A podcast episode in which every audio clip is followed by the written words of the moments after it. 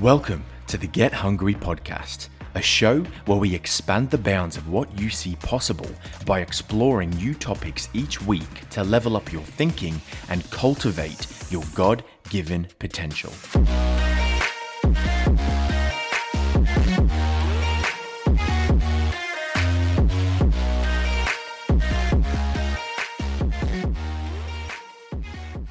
Hey, I'm Josh, and welcome back to the Get Hungry podcast. Oh, feels good to be back. I do apologize for not doing an episode last week, but I'm back and I'm ready to get into this week's topic. So, this week, I'm going to be talking about ego. And this is another one that's going to fit into the Purpose Preventers series. Um, and so, as I look into ego and share some thoughts that I have on this whole massive topic, I'm going to be kind of looking at what it is, what shapes our ego, as well as what we can do to make sure that we keep our ego in check. But like always, before we do that, I just want to thank you for choosing to tune into the podcast. It honestly does mean a lot to me that you are tuning in regularly for you regular listeners. And if this is your first time listening, well, welcome. It's so good to have you here.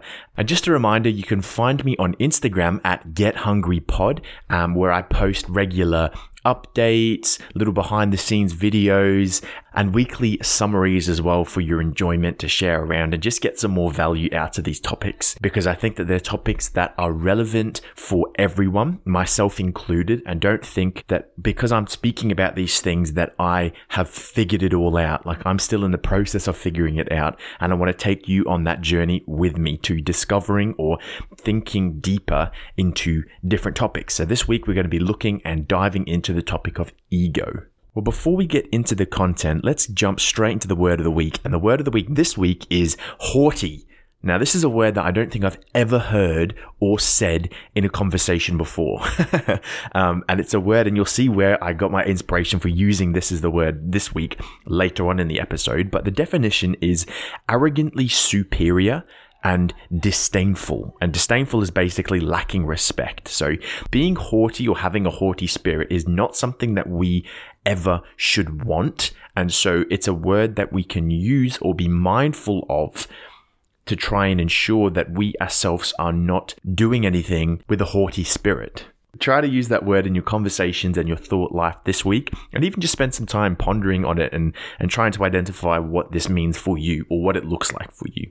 Okay, well, let's jump straight into this whole massive topic of ego. And before we do that, as always, when I'm discussing these topics, I think it's important to look at the definition to, and start from there. So, the definition of ego is a person's sense of self esteem or self importance. Now, looking at this from a psychoanalytical point of view, the definition is the part of the mind that mediates between the conscious and the unconscious and is responsible for reality testing and a sense of personal identity. So basically, it's to do with confidence in one's own worth or abilities. So self respect, your perceived values, and things like that. So I feel like ego is very closely linked to confidence. Now, I was discussing ego with some friends this week to get some insight and, and just understand what they see ego as or what it looks like for them or their understanding of it. And we kind of identified that it's also closely linked to pride. Now, being a Christian, I want to draw a lot of my conclusions and ideas on things from scripture to make sure it's sort of biblical based. And the verse that comes to mind, and it was brought to my attention again through this conversation with some of my really close friends, was Proverbs 16 18, where it says, Pride Pride goeth before destruction, and an haughty spirit before a fall. See, there's that word again. So after reading this verse, what I understand is that pride and a haughty spirit are obviously both negative things. And if we don't know that we are prideful or we don't know that we have a haughty spirit, we are at danger of slipping up, of falling, of experiencing destruction in one way or another. Now, it's not only if we are not aware of it though, because I feel like we can be overly prideful or we can have a haughty spirit and know it. And this is where I think ego comes into the mix because having a big ego means that you are very prideful and you are arrogant or you are egotistical. You know, there's a lot of negative words that are used to describe a person who has a large or a big ego. You know, people commonly refer to it as being big headed, or as the kids on the street say, thinking that you're all that. Before we move on, I do want to apologize for that. Um, let's move on quickly. Now, I looked up the definition of haughty, and as I've shared it before in the word of the week, so it's a false view on superiority where you think you are greater than, or bigger than, or better than other people. And so, to prevent ourselves from reaching this point of having a big ego, we need to identify where we fit on the ego spectrum. So, if we kind of have a ranking system from 1 to 10, where 1 is low and 10 is high, whereabouts do you fit on this spectrum of having an ego? Well, in order to do this, I think we need to start to ask ourselves questions. And some of these questions might be Am I easily swayed? Do I back myself? Like, if I have a thought or an opinion that I think is worth saying, do I make that claim and continue to support my belief? Or am I easily swayed? Do I care too much about what people say or think about me? Am I worth listening to? You know, there's a couple of questions that we can ask ourselves to try and identify where we fit on this spectrum. And it's almost like a spectrum of self esteem or self importance and self confidence. You know, where do you fit on that spectrum? Now, obviously, in hindsight, we know or we can identify that we want to fit in the middle because, like most things, balance is key kind of makes me think of the human body. You know, the human body is constantly seeking to maintain a state of homeostasis or balance. And anytime that that state of homeostasis is threatened, reactions occur to try and move the needle back to the middle. And so now when I think of ego and when we think of ego, I think it's important to identify or to visualize in our mind this spectrum or this, this scale of one to 10, uh, knowing that five being the middle is where we want to be, but evaluating our actions to identify if we are at the middle or if we are not. So the next question I have is what shapes our ego? Because I feel like our ego is something that can change. You know, you have ego boosters and you can also have things that significantly reduce your ego. So ego is not something that remains constant. It's something that can change and is swayed in response to a couple of things. So there's three things that I've identified that I think shape our ego ego, and there's definitely more. And I'd love you to share your thoughts on what you think shapes ego by sending me a DM on Instagram. Remember, Get Hungry Pod. Shoot me a message on what you think shapes our ego additional to these three things. But the first thing is, I think, the biggest and the most important, and it's other people's reactions in response to what we do and say. Let's think for a second that you are giving a presentation. There's a massive crowd of people, and you have been asked to stand up in front of these people and give a presentation on a topic. Could be anything. And so you spend all this time writing your presentation, you recite it, you want it to be as good as possible so that you get your message across and you do so in a awesome way that resonates with people. So the day comes around, you give your presentation, and afterwards you receive all of this positive feedback. You get compliments, you get pats on the back, you get people texting you and messaging you saying that was really impactful. What you said changed my life. How are you going to feel about that? You're going to feel good. You're going to feel confident. You're going to feel awesome. And some people might say, all of these things and reactions and people's response will be a ego booster for you and your ego will be elevated. Alternatively, if after your presentation people kind of avoid you or they say, oh, that wasn't that great or, you know, you, you receive negative feedback, your ego is not going to be elevated. It's going to take a dip, you know, especially if you thought the presentation went well yourself. If you stepped off stage thinking that was pretty good, but you get all this negative feedback, you're not going to feel great about yourself and there's going to be a dip in your ego. So the reactions of others does actually shape our ego. Fundamentally, we're seeking to avoid fear, embarrassment, and judgment. These are three things that no one enjoys. But we need to shift our perspective and instead of actively seeking to avoid these three things at all costs, we need to see these as opportunities to help us grow and to exceed our expectations and the expectations of others as well. I feel like I'm kind of going on a bit of a rabbit trail, so I'm going to try and bring it back here and say that Moral disposition is also another thing that shapes our ego. So, when I say moral disposition, what I mean or what I'm referring to is a person's inherent qualities of mind and character. So, so I guess this is kind of what people value. It really comes down to what do we prioritize in life? You know, ask yourself, what do I prioritize? Are you a person who prioritizes truth? And fact? Are you a person who prioritizes honesty? Are you a person who prioritizes integrity? Are you a person who prioritizes unity or camaraderie and friendship?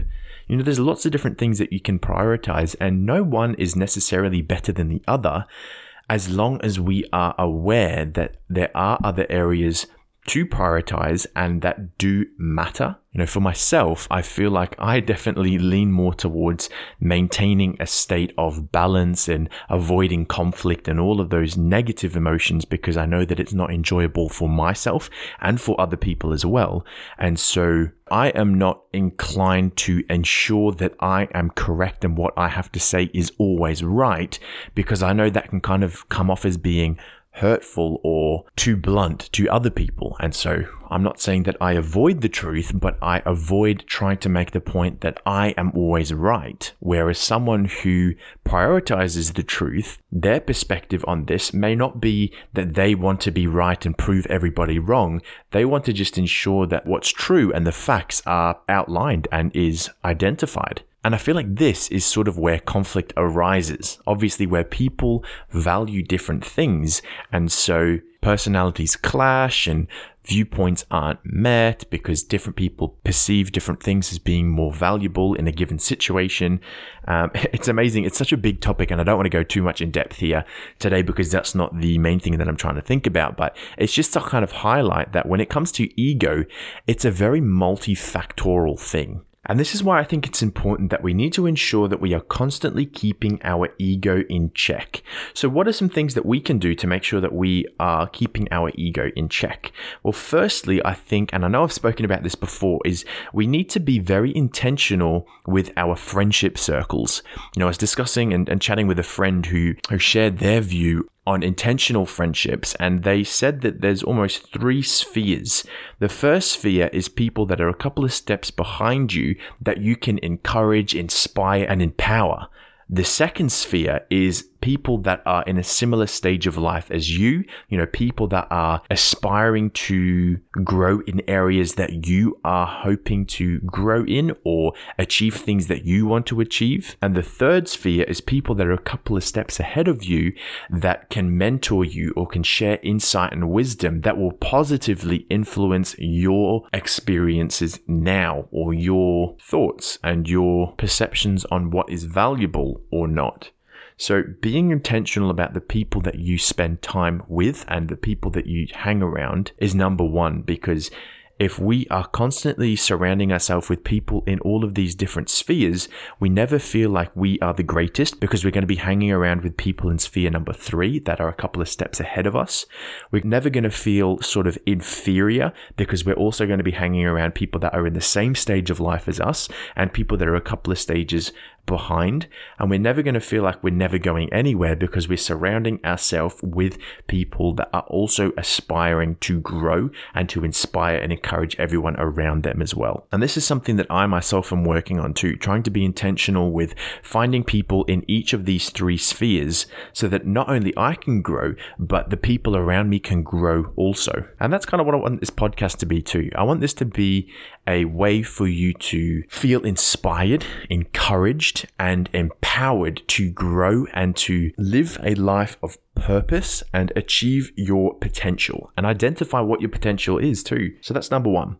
Number two is know what you believe and are aiming to achieve. So a common phrase in sort of the entrepreneurial business sphere is know your why. And I know I've touched on this before is having a vision, having somewhere that you want to reach having a goal, something that you're aspiring towards. If you don't have this, then it's like you're blind or you're kind of, you don't have anything to do. So you're going to opt into not growing because you don't have anything to grow towards or to grow in. And thirdly, it's to genuinely encourage others. I feel like we live in a world of people that are always trying to be the best, to be number one, to be the top, to succeed.